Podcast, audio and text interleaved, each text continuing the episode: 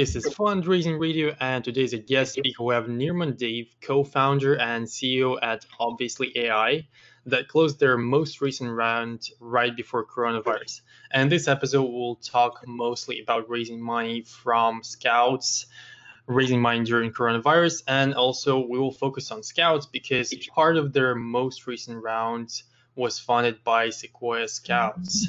And also, uh, closer to the end of the episode, we'll discuss how to plan the pricing um, tiers for the for the customers before you even have traction.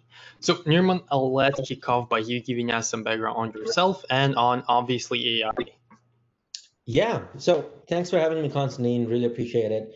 Um, I'm Nirman. Um, I grew up in India um, and kind of ended up um, you know, starting a company in India. Um, it was called Circuitrix, which we really scaled very well.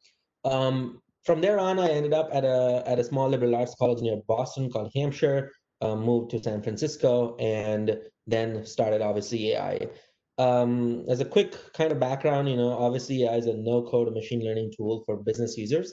So anyone that uh, has never coded before never written um, you know machine learning or python code before can actually take a historical data set about their business about their customers and predict something out of it. Um, so that's really what obviously enables people to do. Um, as a company we're fairly young. We started about a year and a half back. Um, and since then we've grown from two people in a basement to 12 people today. Um, we worked with uh, 1,500 small medium businesses and a couple of large large enterprises as well. So that's kind of you know quick and dirty overview about us. That's a decent interview. I mean, that's a different decent overview. Losing my language here. Uh, but speaking of starting as you know two people in the basement, when was the time that you've decided that you know it's time to grow the team? It's time to go out and raise money from investors. So I was actually working at a company in San Francisco um, and I was the only data science person at the company, right? So everyone would come up to me and they would ask me questions around uh, regression, classification. You know, I would often see analysts at my company trying to learn simple concepts in machine learning um, from YouTube videos, and they would fail miserably at it. so, so that's you know where, where the light bulb went up, and it said, you know, why is it that these non-tech business users they're the ones who know the business, they're the ones who know the data, why is it that they are spending hours and hours of their day trying to learn something that's super technical heavy? So um, that's where the idea of obviously AI started. Can we build a machine learning tool that enables anyone to quickly run their algorithms and run predictions on the data set that they have? Um, so I, I, started to work on that, got a couple of beta users. Um, a friend of mine who just moved from MIT um, was working at another company in SF. Um, we both kind of um, were living together. And we started to kind of see ourselves working on this every day after we came back from our job.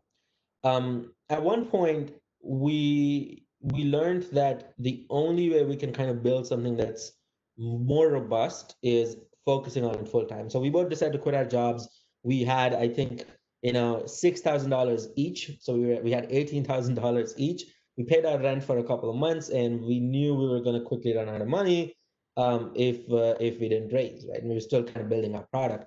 Um, so as immigrants that had come from India and other places in the world, um, and as students, you know, that were kind of navigating from the school um, lifestyle to the work lifestyle, um, we were at this phase where we had a product, we had a couple of beta users, and we said, hey, for us to actually grow um, and focus on this, we have to raise, and we ended up doing that. That's really cool. And how did so I imagine that at this point when you were just you know realizing that you will run out of money soon if you don't raise, so you were basically forced to raise. And I imagine that at that point you didn't really have any traction nor a good MVP, right? Right. And how did it go with investors? Did you, uh, yeah. How long did it take you basically to raise that first round when you had when you were pre-revenue, pre-product? It was a very difficult time um, because every time we build something. So, so one thing to understand about a tool like this is it's very complicated to build, um, especially when you're kind of trying to build something like machine learning for someone that's non-technical.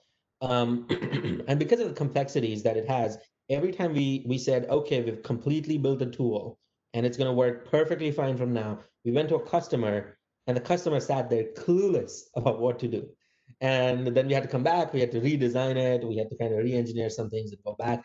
And we went through that process so many different times. So there was this very difficult time where we were kind of expecting a lot of rejection from customers because the product was kind of half baked um, and then the and then we went to investors. And interestingly enough you know one of the good things about silicon valley investors is they're very excited to hear about new ideas. Um, they they have very interesting thoughts about that as well. Um, so uh, that worked out very well for us because it was a hot topic, it was a hot market, and people wanted to listen more about what we were doing. So we got a lot of investor meetings. Um, raising out first time, we often, you know, didn't have a very clear picture of the, the product roadmap. We were just building something to solve a problem. We didn't know how it's going to scale. We didn't know what the market was. And so as we started to talk to investors, we started to learn about what are some of the things that they really care about.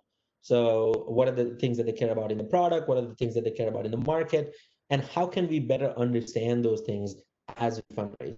Um, so, in a way, that worked out very well for us is because not only did we end up fundraising. By the way, our first um, our first investment came from Skydeck, which is an accelerator based out of Berkeley. Um, but not only not only did we end up fundraising, um, but we also learned a lot about our own business in the process. I think that was that was one of the most exciting things um, we actually blundered a lot of fundraise. Um, you know, we were talking to investors, and there were questions we didn't know answer to, so we tried to make them make them up on the spot, and we we blundered those things. So you know, right. learned a lot of things about you know interacting with people, how they perceive businesses and the risks, things like that. So that was pretty pretty exciting. Yeah, that that is exciting, but also raising pre pre product pre revenue is super extra complicated. And mm-hmm. I'm curious, do you target some specific uh, investors uh, to reach out to? So was there like a specific persona that you were right, trying to mm-hmm. reach? Like I know founders who maybe sold their companies that were focused on AI or something like that, or did you just reach out to whoever you found? So we were pretty overwhelmed. Um, you know, when we started working on this company, um, just like as kind of any immigrant trying to start a company in the U.S., one of the key things that was on the back of our head was, you know, can we find an investor that can, you know, help us figure out how to do this, right? We, we had no clue, um, you know, how to kind of build a company, how to set up the infrastructure, all of that. So we started with invest looking for investors that could do that. Um, very quickly, we learned that um, you don't need um, you know, an, an investor that that can help you do that. You need an investor that can help you grow the business, and you know, things like things like the logistics part is very easy to handle. Um, so we started looking at you know investors that were specifically investing in in outside founders, but then we quickly realized that the logistics thing can be easy. So we started to look at all the the the early stage investors that you know people typically talk about. So we would apply to accelerators like YC, we would apply to accelerators like Berkeley Skydeck, which is the one that we ended up taking up. Um, so we looked at you know the accelerator, the path um, the way it really all started was um, there's a there's a company in in San Francisco, and one of the founders suggested that you know the best way to get started is kind of jump into an accelerator um, because they'll, they'll kind of help you understand the landscape, they'll help you understand the processes um, and how to kind of get your first few customers, right? So we started to apply to a bunch of accelerators, and and eventually that's kind of what we ended up taking. Right, that's actually a really good path and probably the most realistic path for pre-product, pre-revenue. So whoever is listening to this, if you don't have a product yet nor revenue, accelerators, incubators, and venture studios is definitely a place for you to go to. Um, so let's skip forward to the second round that you've raised, and part of that round you've raised from Sequoia Scouts. Mm-hmm. Can you go a little bit in depth into this? How how did this happen? How did you get in touch in, with them? Um, so, so kind of just to kind of add to the previous part, um, I don't think we were fully pre-product. Um, we were pre-revenue, but um, I think one of the key things that actually helped um, our process with the, the the accelerators was the fact that we could show something, and that we could show the fact that we have enough commitment and drive that we are actually building out things and we're testing it, um, which which actively really helped us in the process. Um, if we were pre-product, if we had no beta product, no beta users, um, I'm not sure how that would have gone. So I think I think there is there's definitely a lot of value in kind of making sure you have a product and a user. It, it really just um, shows how you are mature as a, a founder. Um, but talking about the next round, um, the next round was pretty exciting.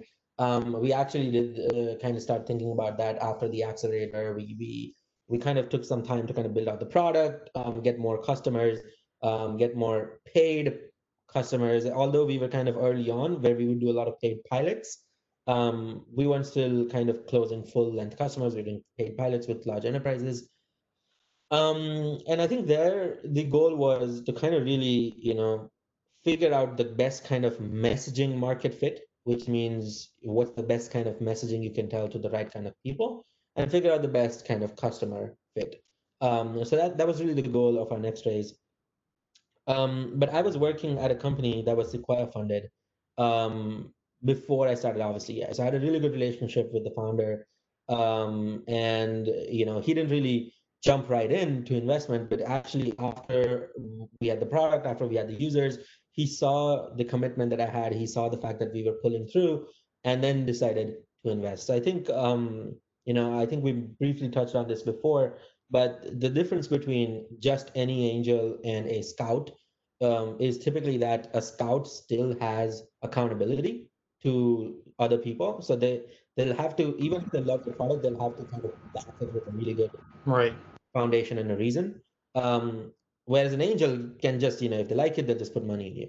Um, so I think that's the that's the little bit of a difference that we see there. Um, but but I think I think overall that's that's how it came to be. So basically, you got an introduction to Sequoia Scouts, right? Sorry, say that one more time. So you, you actually got basically introduced to those Sequoia Scouts. They did not reach out to you themselves, or you didn't reach out to them. No, so we we we actually so he was my boss in my previous company. Mm-hmm. So we always had this working relationship. When I left the job, I had a conversation with him that hey, you know, this is what I want to do, and I'm gonna I'm moving forward on this path and he actually deeply appreciated it and respected that. Um, he was a founder who had done similar um, startups and had been on the path before, so he really knew what it means to kind of uh, work on a startup. So I think he was very supportive from early on. Uh, the investment came when we grew um, at a certain uh, certain limit, right? So it, the investment mm-hmm. didn't come right away, but it came from him when we grew. Um, so I think it was it, it was it was just a product of the fact that we had this relationship. We kept it even after the job, um, and that he was also deeply invested in in kind of the work that I was doing, and uh, you know, having worked together, he also um, was very very supportive of all the other things I did. Mm-hmm. Got it. Got it. So, um, let's go back to both of those rounds that you raised. I'm curious, what's your major takeaway? So, was there some specific strategy that maybe worked best for you specifically? Maybe that was, I don't know, just basically reaching out to everyone on Crunchbase or reaching out to everyone who uh, left some, uh, I don't know, comments on some VC's uh, posts on Twitter, or what was that? Was there some sort of strategy that really worked out for you? So I think um, I'll tell you about the very first accelerator round, right? And the fact that we got into Berkeley was kind of close to um, close to a miracle or something, I would say. Um, so here's how it happened, right? The Berkeley Skydeck Accelerator applications had closed, and we were kind of applying left and right to as many um, accelerators as we can because that's the only way we knew to move forward. Um, so we were applying left and right to accelerators um, Berkeley Skydeck application had closed, and um, we actually emailed um, the email the info at email actually saying, "Hey, I know the accelerator applications have closed, but can you make us an exception?" And we got two responses. One person, you know, said um, the applications are closed. You know, we can't do anything. Come next year. And the other response said, "Hey, um, sure. Why don't you send over your deck?" And we totally ignored the first response and we just and we sent over our deck and the next thing you know we were in the process um, you know they asked us to fly down to berkeley. We were in boston at the time. Um, and we moved to berkeley. We, we did a presentation with them and um, i think a, a, day later we we knew we were in. Um, so i think that's kind of how it worked out very well. Um, the only thing is to really kind of just ask. I think that's something that I've learned uh, very early on is not only about fundraising, but a lot of just other things is just the ability to ask. It's just so powerful and so underrated that sometimes if something is not possible, the fact that you can ask and be like, hey, can you make me an exception? Or hey, is there still a chance this could happen? I think that uh, is very, very important. So that played out pretty well for us. I think um, that was super helpful. When it came to the the other rounds, I think uh, the way we got introduced to a lot of institutional investors early on um, was through our accelerator. So they they connected us with um, a lot of different funds. One of which was Arca Ventures, which ended up investing in us, um, and a bunch of different kind of angels as well. Um, so they made these intros and connections. They actually do this thing where they kind of curate a list of investors for you and for your business and try to kind of connect you with them. Um, but the real goal as a founder there is that you get this you get this wave of investors that want to meet with you because the market is hot because what you're doing is interesting. Um, so i think one of the key things there is to understand and learn um, right where these investors are coming from. I mean at the end of the day everyone's human so it's very important to be a little empathetic um, i feel like and really understand um, what is their perspective about the market. What are their biases about the market? Maybe they like a particular type of approach in a product then they don't like the other one. Um, you know what are their benchmarks that they want to see? I think these kind of things were really really important as we started to talk to investors.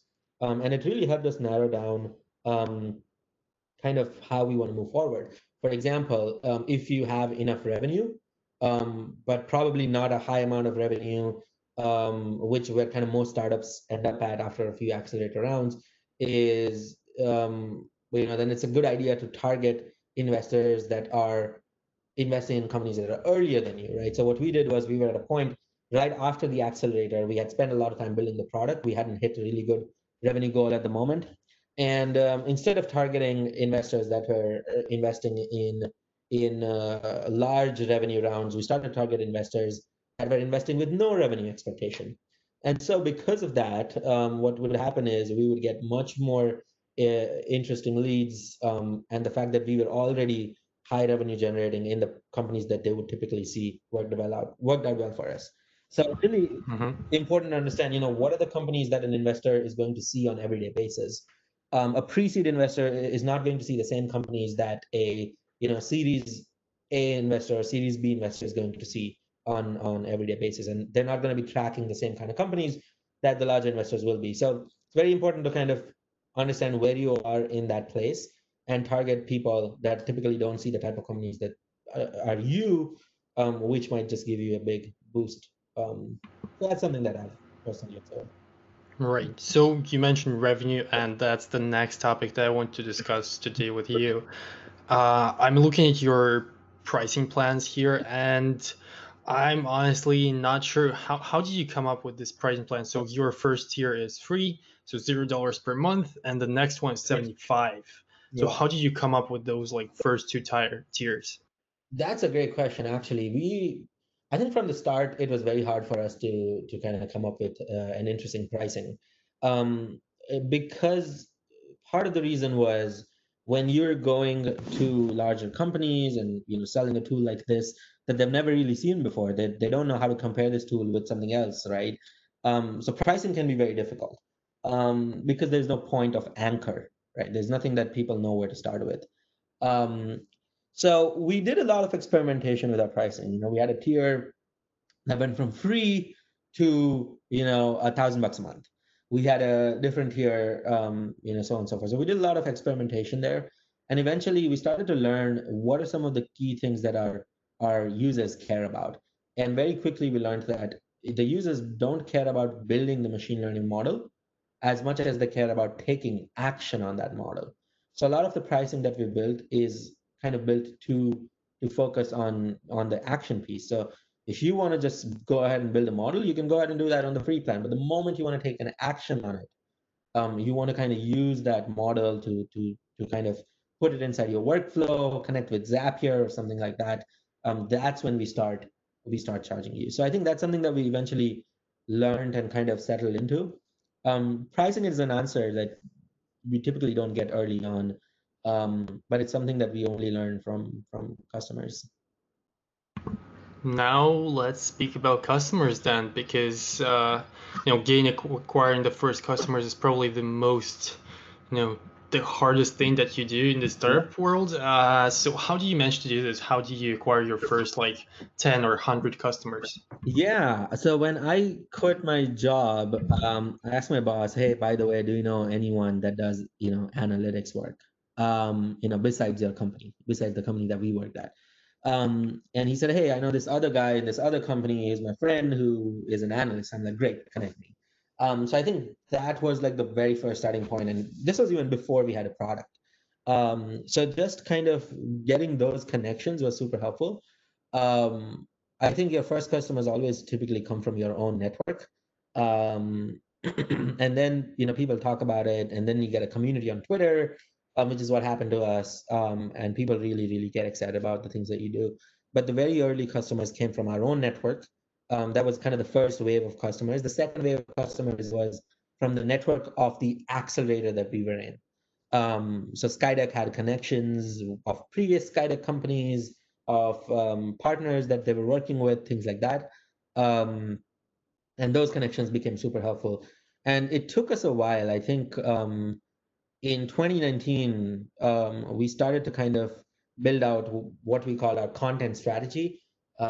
And that really helped us build a, a, rep, a, recognition among people that would that would talk about us, that would recommend us to other folks, things like that. But um, you know, before we had all of that, it was just just our network. Mm-hmm.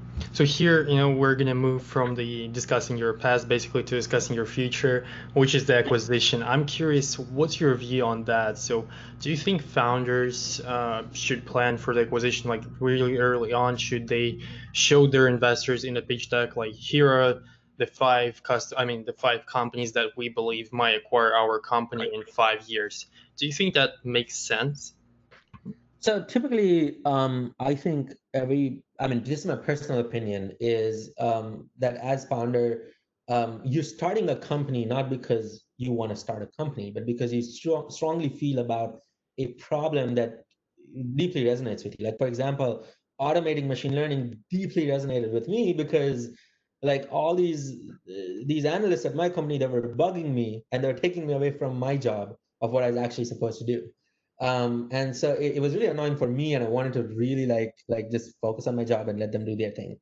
Um, so I think it really starts from that point of I want to build something that I can really really solve, and I really think um, you know can can help people. So no founder really starts with the idea that I want to build something that can get acquired. Um, there are certain companies that might do that. You know, there are, we've seen companies which would be a spin-off from a large enterprise and then they would sell back to that enterprise, things like that. But I personally feel that the the key focus should be on solving um, a problem that people people deeply uh, like. Um, one thing that kind of helps help me is we've had we've had uh, several acquisition offers in the past, um, and as we ended up declining uh, pretty much all of them. And um, as we kind of navigated through that process, one of the things that kind of helped me was uh, one of our advisors said um, that you know it could be that they're acquiring for you for you know 100 million or 0 million for example or like zero dollars right whatever um, what we need to really think is is this a company that i can build to be a you know billion dollar company something that we can really solve problems for people in the future um, and how much passionate am i to build this company? So as a founder the often one of the most important decisions you make is do you want to sell this company out and focus on your next other thing? Um, or are you so passionate about the, the market itself that you can continue building um, regardless of the offers today and really really kind of win in this market and if the answer is the latter where you think you can continue building and really win in this market and you have that that empathy and that connection with the people that you're building it for um, i think um, acquisition kind of goes out of the window regardless of how big the the check size is. If you feel that that is not what you want to do um, and you just want to move on with your life and figure out the next thing you want to build that is also completely fine. And in that case um, an acquisition makes sense. But on the latter case which is what you know i strongly feel is we can build this our product and really, really nail down this market, um, I don't think acquisition makes sense at an early stage. Mm-hmm. Right, that does make a lot of sense, and that's something that everyone should take really personally. So uh, take take time to, to think about this stuff. Um, so now from the future, we're going back to the past, just jumping back and forth in time here. Uh, but my, my my question was, if you could travel in time and go to the very first fundraising that you had for obviously AI, what would you change? Would you maybe change the pitch deck, or maybe the way that you approached investors, or the way you talk to them? Would there be something specific that you would love to change? Oh boy, uh, I think um, as as like a first time founder that kind of starts off in Silicon Valley, right? You could have been a founder in another place, which is what was the case with me, but the entire ecosystem and the environment was very different, right? So when you're in Silicon Valley, one of the key things is um, it. Be- I think there's just this this this way of um, when you talk to some investors you might feel that the investors um, have very strong opinions about the product and the market. And as you talk to them, you might start to feel that they know more than you do, even if the only thing they've done is look at your pitch deck for five minutes, right? You've worked on it for years and months.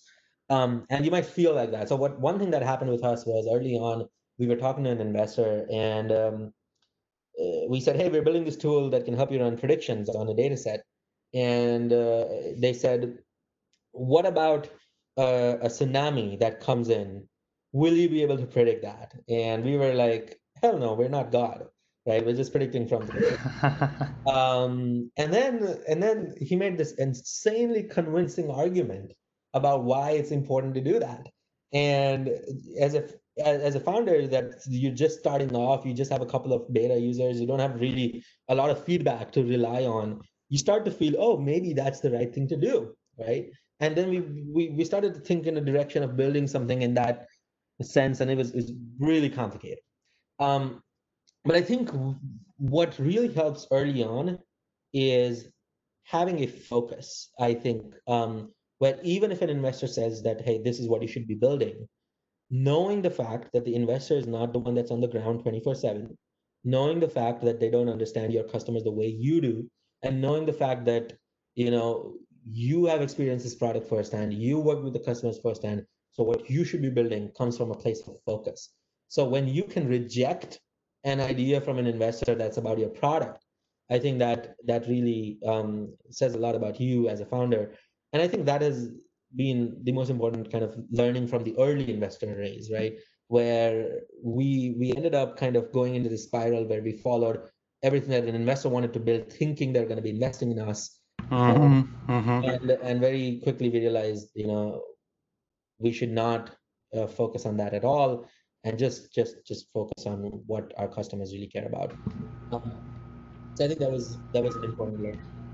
Like everyone tells you this thing, but you only realize it when when it, it, it happens to you. Um, and you only have to you know take that step back and be like oh my god i'm going into the spiral of building something for people that are not my customers um, and just taking a step mm-hmm. back. Right. So yeah. That's actually wonderful advice. I've seen way too many people being like super submissive to investors and like listening to their advice. Of course investors do give advice i mean great advice because we've seen tons and tons of companies in all different fields. But still your point is really great here. Just listen to your customer, not to the goddamn investor, unless your customer is the investor, and that happens too. So let's move to the last question of today's episode, which is a call to action. What's that one thing that the listener should do as soon as the episode is over? I'm sorry, say one more time. What's the one? What's the one thing that the listener should do as soon as the episode is over? So, like, call to action for the listener who listen to this episode right now. Um, I think just kind of, I, I, I think just kind of focus on like building um, something for your users. Um, one other thing you should all do, by the way, is go to obviously.ai and check out our product and give it a shot. Um, it's it's one of those uh, one of those things I had to say it. um, but I think overall, you know, just just focus on uh, the product. I think it's something that we learned early on. Um, I think the the more better the product you have, uh, it it really works well. Um, especially if you're building a product that's aimed at a, a, a large group of people, um, it's very important to nail down the experience of the product, um, mm-hmm. which really can can impact um, how people feel and convert at the end of the day. Right, that's great advice and decent call to action. I'll definitely leave a link to obviously .ai in the description of this episode. And my personal call to action would be go to the description of the episode. I will leave another link to the event that me and Make It Studio are organizing together.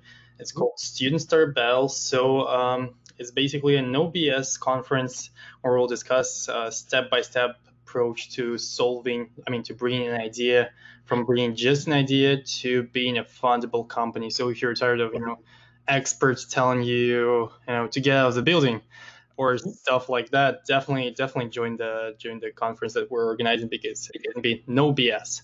So we'll wrap it up here. Thanks a lot, Nirman, for coming up and for sharing your knowledge, for sharing your great advice, especially on the customer focus. I think that's really helpful and a lot of people still ignore that. So thank you for that and have a great day.